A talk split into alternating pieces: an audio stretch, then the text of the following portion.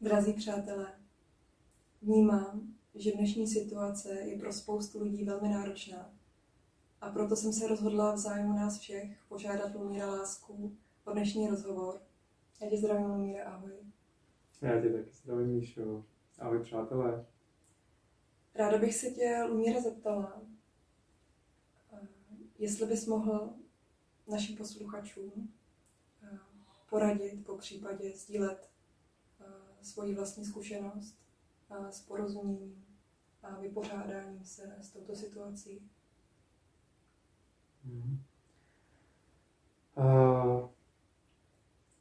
Ještě jednou ahoj, přátelé, já bych určitě to s vámi rád sdílel a ještě jednou moc ti děkuju za to, že jsi za mnou s těmito tématy přišla, protože já také vnímám, že spoustu bytostí vnímá tuto naši dnešní celosvětovou situaci velmi náročně a lidé se na mě také obracejí, ptají se mě a jak se dívám na tu dnešní situaci a proto jsem rád, že jsi mě s tím tématem oslovila, protože ty odpovědi, které dávám lidem a které s nima sdílím, můžeme teďka shrnout vlastně jako odpověď pro ostatní bytosti. Takže jak vnímám dnešní situaci, celosvětovou i ten bod, do kterého jsme se jako lidstvo dostali. V první řadě je potřeba si uvědomit, co to je umělá inteligence. A co ta umělá inteligence dělá a co dokáže. Takže já nejsem žádný zvláštní expert na výpočetní techniku, ale nabídnu vám obyčejný selský pohled na počítač, na počítač. A to je asi takhle. Představte si počítač, výkonný počítač, do kterého dáte všechny psychologická data, všechny psychologické výzkumy, všechno to, co znáte o člověku. A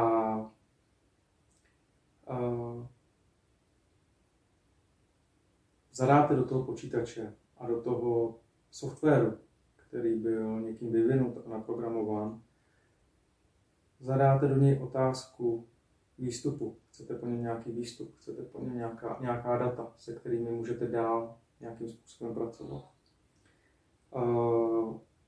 A je potřeba si uvědomit, že když se dají počítače využívat, ta umělá inteligence, k obchodování na burzách nebo předvídání toho, jak se zachová zákazník na trhu, tak je potřeba si představit, co všechno dokáže ten počítač, pokud do něj dáte všechny dosud zjištěné poznatky o lidech, o psychologii a o jejich chování.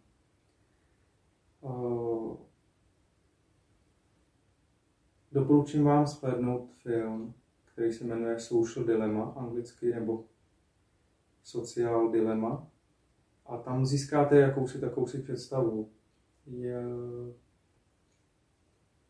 proti čemu stojíte, nebo proti čemu my všichni stojíme, když se koukáme do obrazovky monitoru. To není, že máme doma počítač. To je, že prostřednictvím zařízení, které máme doma, s námi komunikuje umělá inteligence. To jsou super počítače, proti kterým my nemáme šanci obstát.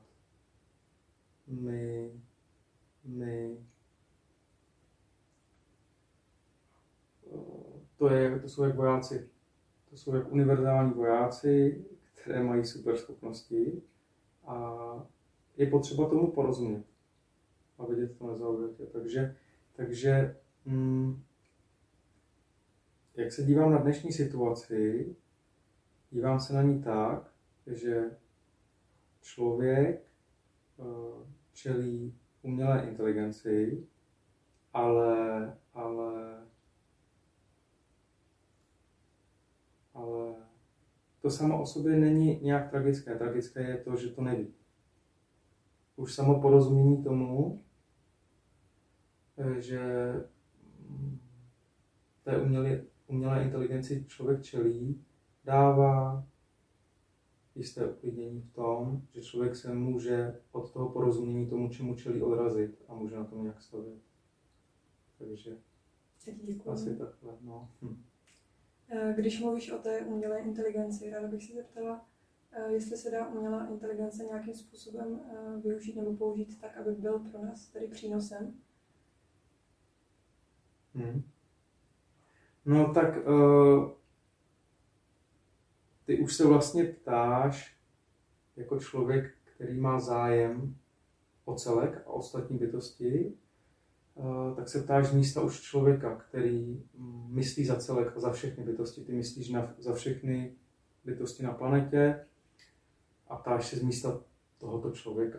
Takže dá, ale záleží právě na motivaci toho člověka. Záleží na tom, kdo má tu umělou inteligenci v rukou. Jo? A záleží na tom, jestli ta bytost, která tu umělou inteligenci využívá, jestli ji využívá v zájmu celku, anebo jestli ji využívá ke svým vlastním účelům. A teďka vlastně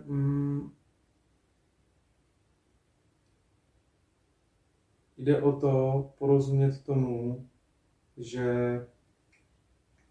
co jsou ty svoje vlastní účely, co jsou ty naše vlastní účely, protože někdo by řekl, že každý si hlídá své vlastní zájmy, ale i ten zájem o celek mohou být zájmy o naše vlastní účely, pokud tomu správně porozumíme, protože lidé podle mě nemají jasno, že to, co je v zájmu celku, je i v zájmu jednotlivce.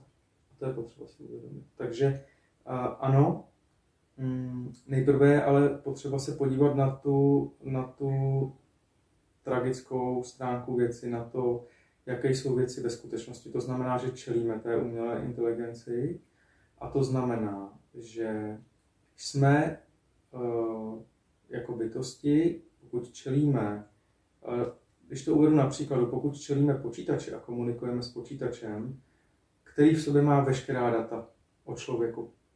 Veškerá dosud dosažená data jsou v něm uložena a vy v něm vy mu čelíte jako jednotlivec sám, tak je jasný, že jste pro něj předvídatelný.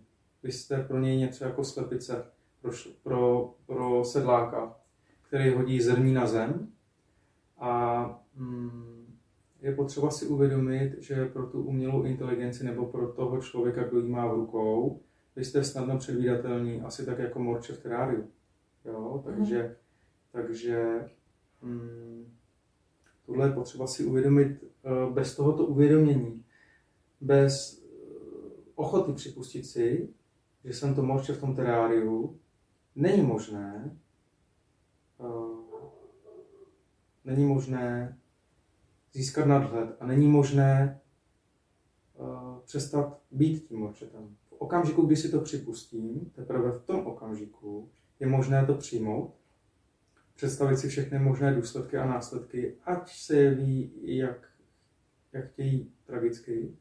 A teprve na nich je možné stavět dobře a co s tím dál.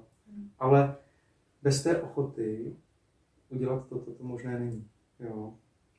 Takže já si myslím, že je třeba přiznat si, že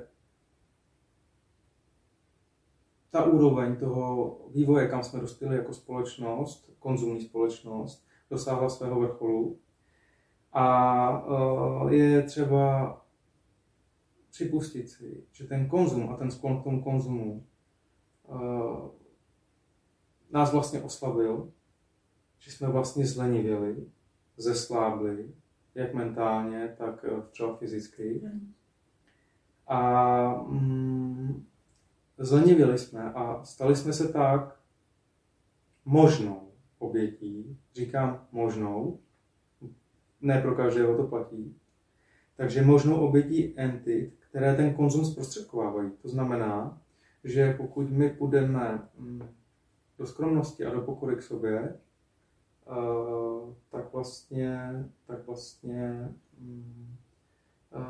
ty entity, které ten konzum zprostředkovávají, nemají na nás vliv, přestože používají tu umělou inteligenci, protože ta skromnost méně je více nás činí svobodnými. Takže to je první základní předpoklad, protože pokud ne, tak jsme vlastně opravdu tím očetem a takzvaní vědci nebo výzkumníci podobně tak jako vyvíjejí různé metody obchodu a já nevím co všechno, tak vyvíjejí různé metody, jak pracovat s námi a tím se zabývají výzkumné týmy. Jo? A jde o to uvědomit si, že zatímco my si ledabyle třeba koukáme na televizi nebo konzumujeme večeři nebo prostě konzumujeme nějaké produkty, objednáváme si nové zboží, protože nás už to staré nebaví a jsme takhle navyklí, tak na druhé straně je tým vědců nebo prostě pracovníků, jejichž pracovní náplň je, aby nám ten entertainment, který vyznáváme, nebo to náboženství toho konzumu, tak aby nám ho zprostředkovali. Takže vlastně, ale pokud nebude naše poptávka, tak zanikne i nabídka, takže... Děkuji. Jo, tohle, jo. No, já ti taky děkuju. Ale na to ještě navazuju, že chci říct, že pomocí té umělé inteligence i těch mass médií můžeme tedy naprogramovat něco pro celek, co je ničivé, něco, co lidem nažene strach, něco, kvůli čemu si lidé budou bát a kvůli čemu budou snadno ovladatelní. Jo? A ti lidé, kteří mají strach, potom dělají jednoduše to, co někdo chce. Říká se tomu rozděluj a panuj. A já bych chtěl říct, že jsme teďka svědky takové pro mě jako... To je přesně velmi chytře vymyšlená jako technika, že jenom například jako jedna z mnoha věcí, že neočkovaní nyní mohou za to, že očkovaným nefunguje vakcína. Jo.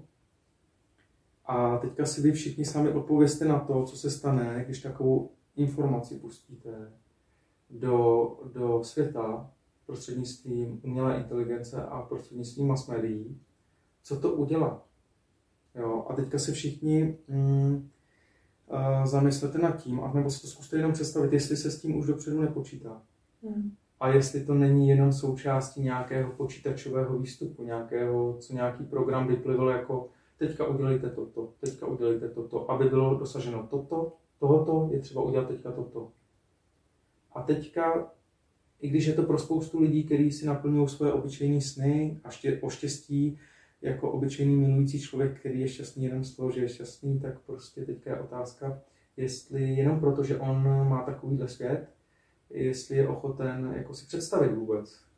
Je otázka, jestli je ochoten si představit, že někdo se třeba zabývá úplně něčím jiným než on. Mm-hmm.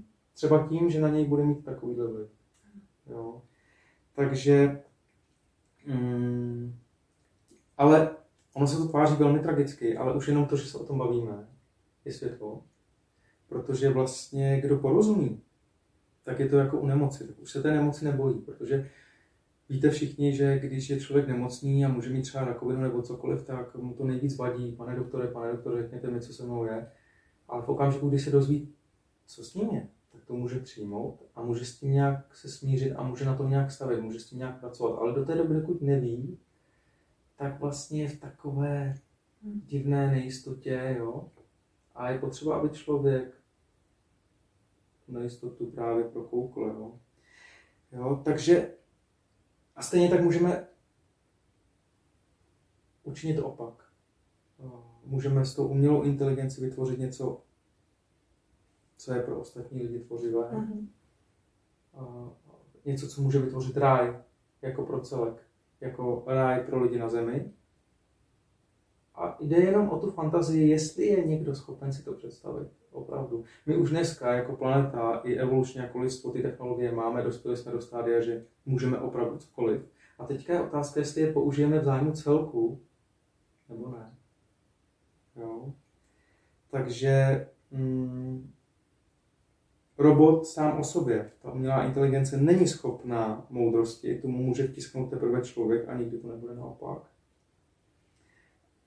Za robotem je vždycky člověk a jeho motivace, takže já navrhuji všem, aby se vždycky ptali, proč někdo dělá to, co dělá, jaká je jeho motivace skutečná, než aby se domníval jenom člověk, co asi, já si myslím, že to tak nemůže být, nebo to jsou blbosti, ale aby se člověk fakt sebe dotazoval sám, k tomu musí přistoupit každý sám, a aby si člověk uvědomil, že na vině není robot jako takový nebo umělá inteligence, ale na vině není nikdo. Na vině je naše vlastní neochota podívat se na to, jaké jsou věci ve skutečnosti, protože na vině ve skutečnosti není třeba ani někdo, kdo může být nějakým způsobem nezralý a s umělou inteligencí nezrale zachází, protože i on může být v nějaké určité fázi vývoje a já nevím, co jste dělali všichni jako děti, ale možná si každý představí nebo vzpomene na to, jestli trhal pavouku nožičky nebo mouchám křidelka. A nebo já jsem teďka mluvil s jedním kamarádem, který mi říkal, že brouka čižmálíka hodil jako do mraveniště a on měl kusadla a chtěl, aby se bránil. A pozoroval to a studoval to. Tak proč, když je možné tohle pro dítě? Proč by to nebylo možné pro nějakého dospělého člověka, který vlastně dělá v podstatě to samé, akorát, že v jiné dimenzi. Je to vlastně to samé. Jo, takže tohle je potřeba si uvědomit a s tím pobít a v sobě pracovat. Tak jo, děkuji za odpověď na moji otázku. Mně k tomu hned napadla další věc. Já vlastně vnímám, že ta umělá inteligence má velký potenciál, ale zároveň může být právě zneužita. A vnímám tam rozdíl právě, jak ty říkáš, v motivaci, tak právě v osobě, která s tou umělou inteligencí nějakým způsobem nakládá. A ještě si zmínil slovo vychytralost, nebo že to je velmi v podstatě chytré, ano, že je to program a záleží, jaký program tam vložíme. A mě k tomu hned napadlo, jaký je teda rozdíl mezi chytrostí a moudrostí. Jestli mluvil se totiž o tom, že ta moudrost je v podstatě přesah celé té situace, nebo s tím, jak budeme nakládat s touto umělou inteligencí a že je schopná pouze lidská bytost. Tak jestli bys k tomu mohl ještě něco více říct? No, ano.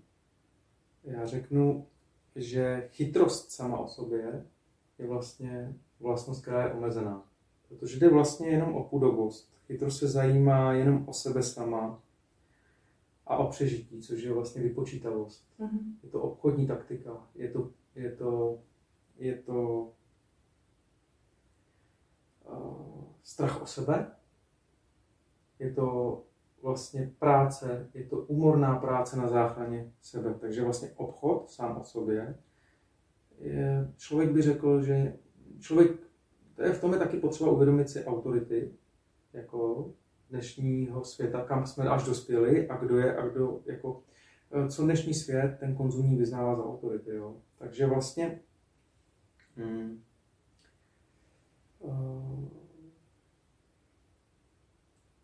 pointa, co jsem chtěl říct, že dnešní svět vyznává autority, které jsou vychytralé a které vlastně tím obchodním způsobem se došplhaly na nějaký vrchol potravinového řetězce.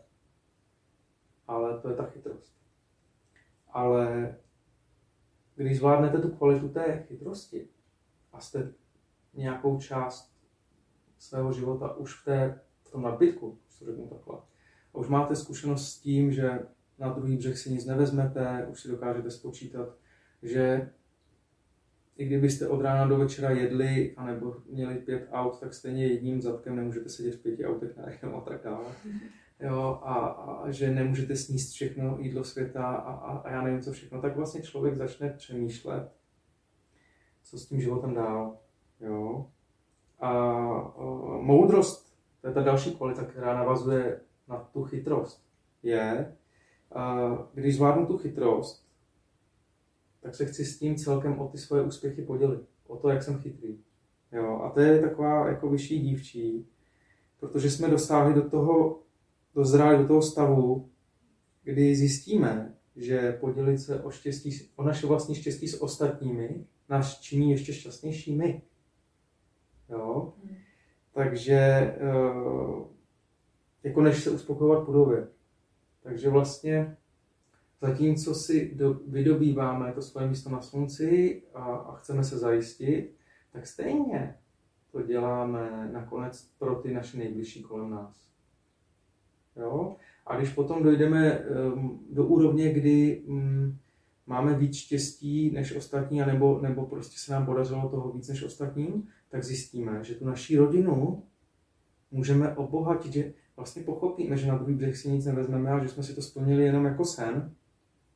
Já jsem teďka nedávno slyšel nějakého pána, který jako někde jsem četl takový článek, že vybudoval nějakou obrovskou firmu a celou jí předal synovi a novinář se jí, včetně každé akcie, a novinář se ho ptal, proč jste si nenechal nějaký podíl, a on říká, to je příprava na smrt.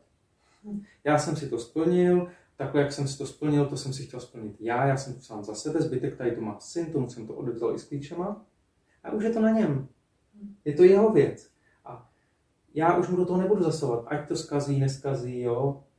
A to je duchovní přesah toho pána, který vlastně je upřímný sám k sobě, takže vlastně jde o to pochopit, že autority tohoto světa jsou bytosti, které jsou upřímné v tomto smyslu sami k sobě, jsou moudré, že ví, že si na druhý břeh nic nevezmou, a protože to ví, tak vlastně by tu rádi ještě něco zanechali pro ostatní v tom smyslu, že se o to podělí s ostatními. Protože vlastně ta bytost, která vybuduje ten úspěch, tak ho nemůže vybudovat bez ostatních bytostí. Jako třeba Tomáš Baťa příklad. Tomáš Baťa si uvědomoval, že úspěch vybudoval díky ostatním lidem a chtěl to těm lidem vrátit. Jo? Takže něco v tomto duchu. Ale to není nařízení. To je duchovní úroveň, do které on dozrál. Jo? Takže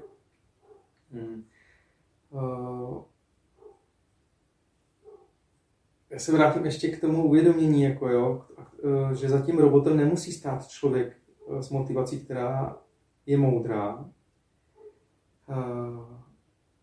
Ale je dobré si uvědomit, že člověk, který za tím robotem třeba i stojí s nezralou motivací, je člověk, který si přeje, aby ho měl někdo rád. A s tím se dá pracovat. Jo, s tím se dá pracovat, protože vlastně každému takovému člověku můžeme říct, že pokud si přeješ, aby tě někdo měl rád, tak nejdřív nabídni, co sám chceš ostatním lidem. A v tom je obrovská síla. Jo? Tudíž my můžeme autority rozpoznávat všichni. Myslí na celek, nebo jenom na sebe? Má zájem o celek, nebo jenom o sebe? Jo. A ten, kdo má zájem o celek, tak toho rozpoznávat jako autoritu zdravou. A ten, kdo zájem o celek nemá, tak vlastně v tom duchovním slova smyslu, v tom absolutním rozměru, kam všichni evolučně spějeme do toho stavu Boha, dejme tomu, tak vlastně ten, kdo nemyslí na celek, nemyslí jeho zájmu, tak vlastně zatím autorita není. A to neznamená, že se jí nestane, jo? A že nemá ty dveře otevřený, ale takhle to prostě je. Jo, to je nějaký boží řád. A je dobrý si uvědomit, že nikdo to nedělá nikomu naschvál a že není proč se na někoho zlobit, ale prostě my to štěstí, skutečné štěstí, zakoušíme pouze, pokud tu jsme pro ostatní, pokud sdílíme pro ostatní. Takže pokud pracuju pouze pro sebe na úrovni té chytrosti nebo chytralosti, tak nejsem šťastný. Jsem vlastně v křeči. Ale pokud v mezičase, zatímco pracuju pro sebe, ještě něco dělám pro ostatní, tak vlastně dostávám takovou zvláštní radost, protože takové to obyčejné, ale upřímné děkuju od někoho, pro koho jsem tu skutečně byl, tak mi dává skutečnou jako mízu, nebo krev do žil, nebo kyslík, nebo já nevím, jak to nazvat, jak říká Kristus, nejenom z chleba je člověk živ, A z tohohle my doopravdy žijeme. To je skutečné palivo štěstí. A lidé, kteří jako to jsou pro ostatní nezištně, a to ví jenom oni sami, tak z tohohle žijí. A mají energii, jsou napojení na zdroj, dejme tomu. Jo? Mm-hmm. A je potřeba, aby jsme si to všichni uvědomili, v této nepatrnosti je naše štěstí. Takže když se transformujeme na to, že dávat, v tomto smyslu je získávat, a čím víc dáme, tak tím víc získáme té boží energie, že se můžeme ještě víc rozdat, tak to je ten stav toho štěstí, který tady máme všichni, neustále je nám dostupný. A můžeme také některé lidi, které tomuhle ještě neporozuměli a mají třeba v tom světském slova smyslu toho hodně, ale tak můžeme se na ně podívat nezaujatě a můžeme je vidět jako nešťastné, protože jsou vlastně třeba jenom otroky té chytrosti nebo té vychytralosti. A vlastně na to se ani v podstatě nemůžu zlobit. Nemůžeme. A díky tomu, že máme ochotu jim porozumět, tak vlastně jsme svobodní i od té zloby. Jo. Takže asi tak, no. No, já ti děkuju, moc krásně si to popsal. Mě k tomu hned napadla další věc. Že ty vlastně mluvíš o v podstatě sebestřednosti, což je ta vychytralost, a o moudrosti, což je jakýkoliv způsob dávání, ať už porozumění nebo přání štěstí všem. Takže si krásně popsal vlastně ten rozdíl a jakým způsobem lze takto nějakým způsobem, nebo respektive jaká je kvalita takového prožívání. Ti moc děkuju. Já taky děkuju za tu možnost. Mně se k tomu hned pojí,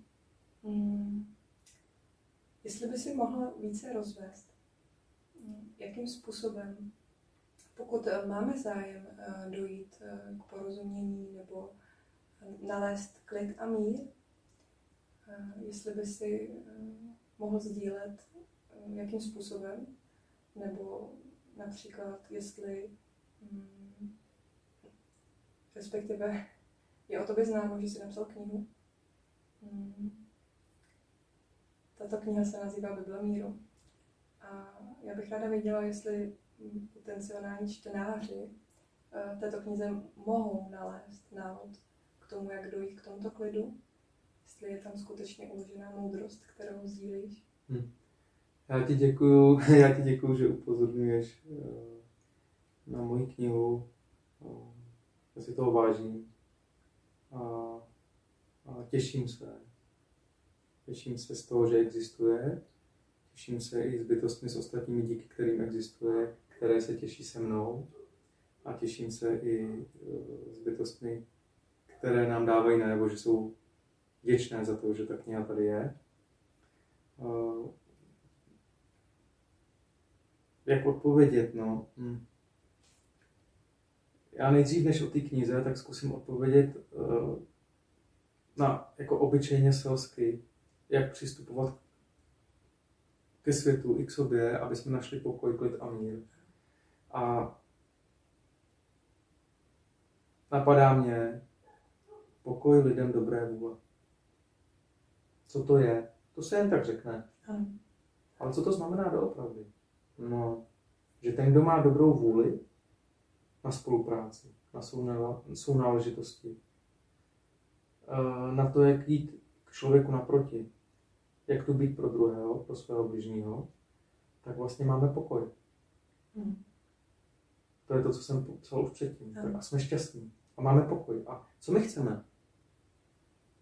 Chceme klid a pokoj, anebo chceme neklid a vnitřní rozervanost? Takže vlastně a v tom je to gro a absolutní odpověď na všechno. Pokud jsme tu pro všechny nestranně, tak máme absolutní klid. Ale pokud jsme tu pouze jenom pro někoho, na úkor ostatních, tak ten klid my sami nemáme. A na to můžeme vidět, že i třeba ty nezralé bytosti se zase na ně opět nemusíme zlobit, protože vlastně rozumíme, v jakém stavu rozpoložení se nacházejí. No. A v tom je jistá síla. V tom soucitu a v té lásce a v té ochotě jim to sdělit třeba, i jak na tom jsou, je obrovská síla a oni můžou vlastně si říct, to je úžasný, že jsme se to dozvěděli. A stejně tak my můžeme rozumět tomu, že někdo nám to řekl před nima. Takže oni nejsou něco míň, jakože oni jsou méně než my a my už něco víme, protože jsme chytřejší. A není v tom žádná nadřazenost. Je v tom prostě porozumění tomu, že oni zatím nevidí to, co už vidíme my, ale bez toho, aniž by nám to někdo sdělil a aby zrealizoval nebo si uvědomil to, co nyní chápeme my, aby nám to někdo sdělil, tak bychom to nemohli pochopit ani my. Tak s tímto soucitem sdílíme dál ty možnosti, jako do toho klidu, směřujeme všichni do toho klidu a míru. Jo? Takže v čem já vidím cestu klidu a míru je, pěstujme selský rozum. Selský rozum, obyčejný, který není založený na nějakých zvláštních vědomostech a na kvantu vědomostí, ale je založený na obyčejném sebedotazování. Proč tento člověk dělá to, co dělá? Myslí to se mnou opravdu dobře? A jaký má důvod to se mnou myslet dobře? On mě miluje? Na základě čeho? Je ten člověk schopen lásky? Miluje sám sebe ten člověk? Pokud nemiluje sám sebe, je schopen nabídnout lásku mě? Takhle jednoduše. Jo, to je selský rozum. Jo, k tomu nepotřebuju znát jako všechno z dějepisu a já nevím, co všechno, nemusím mít namemorovaný žádný jako data. Jo. Orientujme se na lidi dobré vůle. Opustme jako naší touhu přesvědčovat lidi, kteří dobrou vůli nemají. Ne proto, že jsou něco míň, ale protože nás to není důstojné, tak nebudu nikoho prosit o nějakou spolupráci třeba na něčem, když on nechce. A budu jenom to, že on nechce respektovat bez zloby a vyberu si někoho, kdo chce. Je to těžké, protože vlastně lidé mají tendenci toho, kdo nechce, přesvědčovat k tomu, aby chtěl. Ale to už je samo o sobě násilí a cesty jako cesty do pekel jsou vláženy dobrými úmysly a tohle může být jeden z nich. Jo. Kdo jsou lidé dobré vůle? Jsou to lidé, kteří tvoří v zájmu celku, kteří jsou ochotní slevit ze svých názorů, aby vyslechli ostatní a získali tak schopnost tvořit synergicky. To znamená, ta síla IQ, to znamená ty chytrosti, ale i EQ, třeba emoční kvocient, to znamená empatie, schopnost soucitu, se vynásobí. To znamená, že když dva lidi třeba s IQ 120, člověk by je sečetl, třeba 120 plus 120 je 240, ale tyhle dva lidi, když tvoří brainstorming a říkají si, co můžeme udělat pro ostatní a jakou tvořivou jako činnost můžeme dělat v zájmu celku, aby nás to naplňovalo, tak najednou to není 240 součtů, ale může to být klidně 500 nebo 1000, jo, a tak dále, jo. Ta síla se pak násobí, jo. Stýkejte se s bytostmi nebo s lidmi, pro které je důležitější vzájemná mezilidská úcta, než prosazení toho, co si přeje malé a omezené a to vypočítavé já. Protože to je sebeklam. Pokud se pořád koncentrujeme na to, abychom se zachránili to své malé já před světem, na úkor ostatních. To je návrh temné stránky, nazveme to Satan, ďábel, temná stránka, která, to je jenom její nabídka, ale my nemusíme na to přistoupit. Jo? Nechtějme si zachránit svou vlastní kůži na úkor ostatních. To je hodně důležité. Jo? Protože pokud přistoupíme na něco, jak se zachránit, a víme, že to znevýhodňuje ostatní, tak vlastně jsme obelhali sami sebe, protože potom se dostaneme ještě do horší nevýhody a budeme muset dělat ještě ústupky. Pokud jsme přimhouřili oko nad svým bližním, tak nás zákonitě nemine, že někdo jiný přimhouří oko nad námi. Ale potom nemůžeme se zlobit. Pokud jsme my sami dopustili, že jsme nad svým bližním přimhouřili oko, to znamená, nejednali jsme v zájmu celku, nerespektovali jsme práva a svobody a rozhodnutí každého jednotlivce, tak jsme vlastně přimhouřili oko nad sebou samým. Takže neočkovaní by měli respektovat každého, kdo se chce očkovat. A stejně tak naopak. A do toho tady může být vedená neustále veřejná diskuze. Bez nějak, protože nyní jsme svědky nadřazenosti na obou stranách, jedni pohrdají druhými a nemá to řešení. Takže jedině ten respekt a vzájemná obsah, jo, je cesta ke klidu a k míru, našemu vlastnímu. Ale my musíme mít tu ochotu, musím být já první, kdo to nabídne. Když to nenabídnu já, tak nemůžu mít pokoj a klid já. Takže já jsem na tom stejně jako vy všichni. Já na tom nejsem jako jinak. Jo. Takže jak jsem koupil, co mi dává smysl, tak prodávám v uvozovkách. Jo. Dovolte si také nebýt zahlcení informacemi. Zvláště skrze tu umělou inteligenci. Vezměte si, že když vypnete počítač, média, mass media, sociální sítě, tak najednou svět neexistuje a vy jste docela šťastní. Jen tak. Když to všechno zase zapnete, tak jste ve víru toho všeho. A vy si můžete dovolit vystoupit, neříkám jako být pokrytec, ale říct si, těch dat je dost a já jako jsem schopen zpracovat pouze tohle množství, stačí mi to asi takhle, mám takovou jakousi představu a dovedu si, jako dovolím si odpočívat, dovolím si dát odstup a pořád všechno podmiňovat otázkou. Všechno jako prověřovat otázkou, co je v zájmu všech ostatních. Protože co ne, tak to je zlé a to je špatné. Jo? A teprve z toho vycházíme. Jo?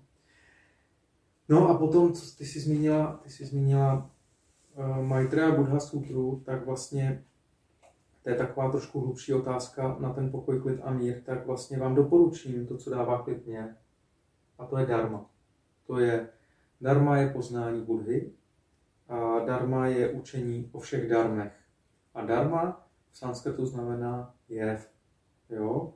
A jev, učení o dharmech, to znamená, Buddhovo učení je učení o všech dharmech. To znamená, že všechny jevy mají stejnou kvalitu. Jakmile vzniknou, tak okamžik trvají, tak mizí. Jo? A já jsem tento zákon pomíjivosti, nebo tuhletu matici univerzálního zákona pomíjivosti shrnul do matematické rovnice. Vzniká plus okamžik trvá plus zaniká rovná se 0. To znamená, veškeré jevy, které tu jsou a tváří se, že tu jsou, tu ve skutečnosti nejsou, my o nich sníme. Tudíž můžeme mít skrze to poznání Buddhy soucit s ostatními bytosti, které si to neuvědomují, že ačkoliv stojí na místě a sní, tak jako šípkové ružence, o tom, že tu něco dělají a něčím se reálně zabývají, tak oni o tom pouze sní a do toho snu jsou ponořeni a na základě toho ponoření, na základě té nevědomosti do toho snu, podléhají dualitě dobra a zla. A ty jsi zmínila, že té sutře se říká Bible míru a říká se jí Bible míru proto, protože tam popisuju, rozebírám tam dualitu dobra a zla a jak je možné tu dualitu přesáhnout moudrostí. A ten, kdo tu dualitu dobra a zla přesáhne moudrostí, tak ukončí svůj vnitřní konflikt. Ten, kdo ukončí svůj vnitřní konflikt, zjistí, že je naprosto přirozené, že bytosti, které tu dualitu neprokoukly, tomu vnitřnímu konfliktu čelí. A pak každý zjistí, že je naprosto přirozené, že to, čemu čelí bytost vevnitř, tak to tvoří i navenek. Takže vlastně ten stav té války venku ve světě je vlastně naprosto přirozenou součástí nevědomosti bytostí do té doby, dokud neuskuteční to poznání Buddhy. Jo. Takže já jenom řeknu základní poznání Buddhy a to je, že každé jednotlivé znovuzrození v sobě zahrnuje znovu stárnutí, znovu nemoce a znovu smrt. Opětovné spojení s tím, co je nám milé a rozloučení s tím, opětovné spojení s tím, co je nám nemilé a rozloučení s tím.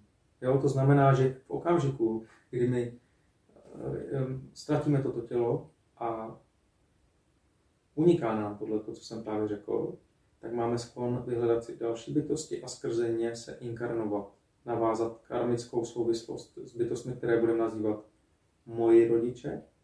A pokud dáme základ této příčině, tak všechny ostatní ty následky, které jsem pojmenoval, s tím souvisí. Jo?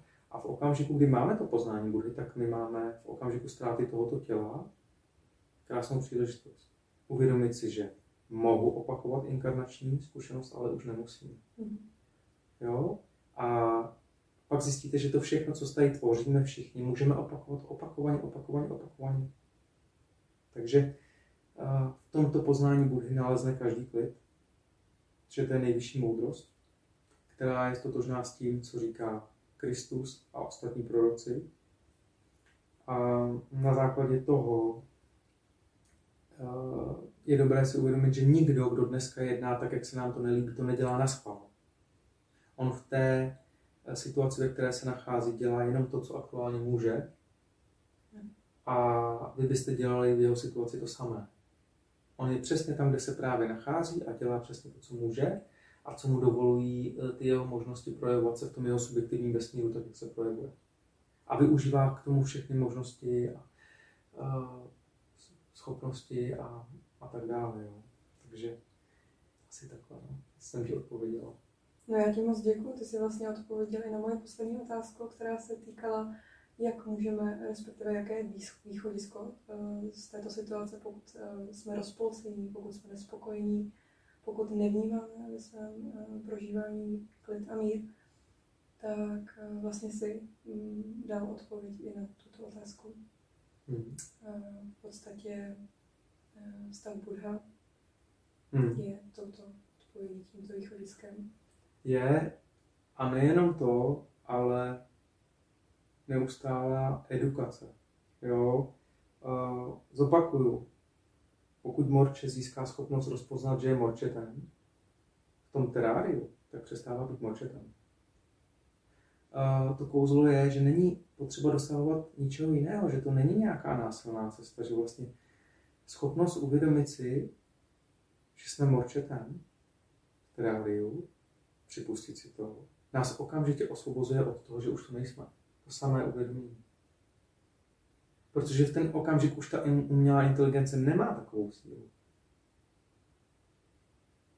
Protože vlastně už na vás nemá ten vliv, protože vy pokud víte, čemu čelíte, tak už vás to nemůže vtáhnout, protože se na to díváte nezaujatě. A tím pádem vy jste nad tím mentálně. Jo?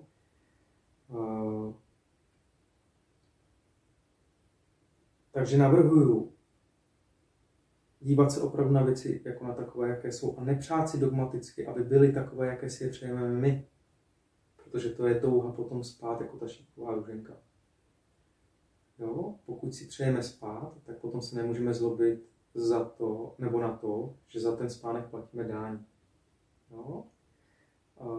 To je, pokud si přejeme mít lehký, snadný a pohodlný život, kam jsme se my sami ukolébali skrze ten konzum a tak dále, tak vlastně za to zaplatíme daň. Jo? A to s tím souvisí, takže je to na nás, jestli se necháme ukolíbat. Jo? A pokud nás pravda zraňuje a nepřejeme si ji pro to vidět, tak stejně tu daň za to zaplatíme, za tu naši neochotu dívat se té pravdě do očí, nebo dívat se na to, co se reálně v mé inkarnační situaci nebo v mé inkarnaci nebo v té mé realitě, v té mé subjektivitě aktuálně odehrává. Pokud nemám ochotu se na to dívat, tak nemám ochotu to osvětlit, a pokud nemám ochotu to osvětlit, tak tam bude temnota. Takže není ani třeba se na někoho zlobit, že to osvětlené nemá. Je to, pokud zde není ochota, tak zde není schopnost. Nejdřív musí být ochota. Na základě té ochoty je možné světlo, na základě světla je možná schopnost k vidění. To je s baterkou. Není ochota rozsvítit baterku, jdeš pod mě. Jo, když to řeknu takhle. Takže zbytek je strkání hlavy do písku a je potřeba nejprve přijmout nejhorší možný scénář jako alternativu a teprve pak s ní vycházet. Jo? Ale pokud se bojíme nejhoršího možného scénáře a strkáme hlavu do písku, tak vlastně zůstáváme paralizováni strachem. A pokud zůstáváme paralizováni strachem, tak vlastně zůstáváme v té paralýze. Ale strach to není od toho, aby nás paralizoval. Strach je pouze jako kontrolka, jako když jdete v autě. Hele, dochází ti benzín, je třeba si natankovat. Z tohoto důvodu je zde strach. Ne proto, aby vás strašil, ale pouze jako ta kontrolka. Takže takto pracovat se strachem. Tak nevím, jestli jsem ti odpověděl. Jo, úplně dokonale. Tak já děkuju. Já ti taky děkuju. Za tvoje otázky a Já děkuji za tvoje odpovědi. Ještě bych chtěla posluchačům i tobě poděkovat a ráda bych vám popřála hezký den. A já bych ještě chtěl poděkovat Irišce z Kamenného vesmíru, www.kamennývesmír.cz a Pedrovi z homeharmony.cz. To jsou naše spřátelené e-shopy, kde můžete získat knihu Maitreya Buddha Sútra a ne Prázdnota matka dědiců nesmrtelnosti. Moc se všichni opatrujte. Naschledanou. Naschledanou.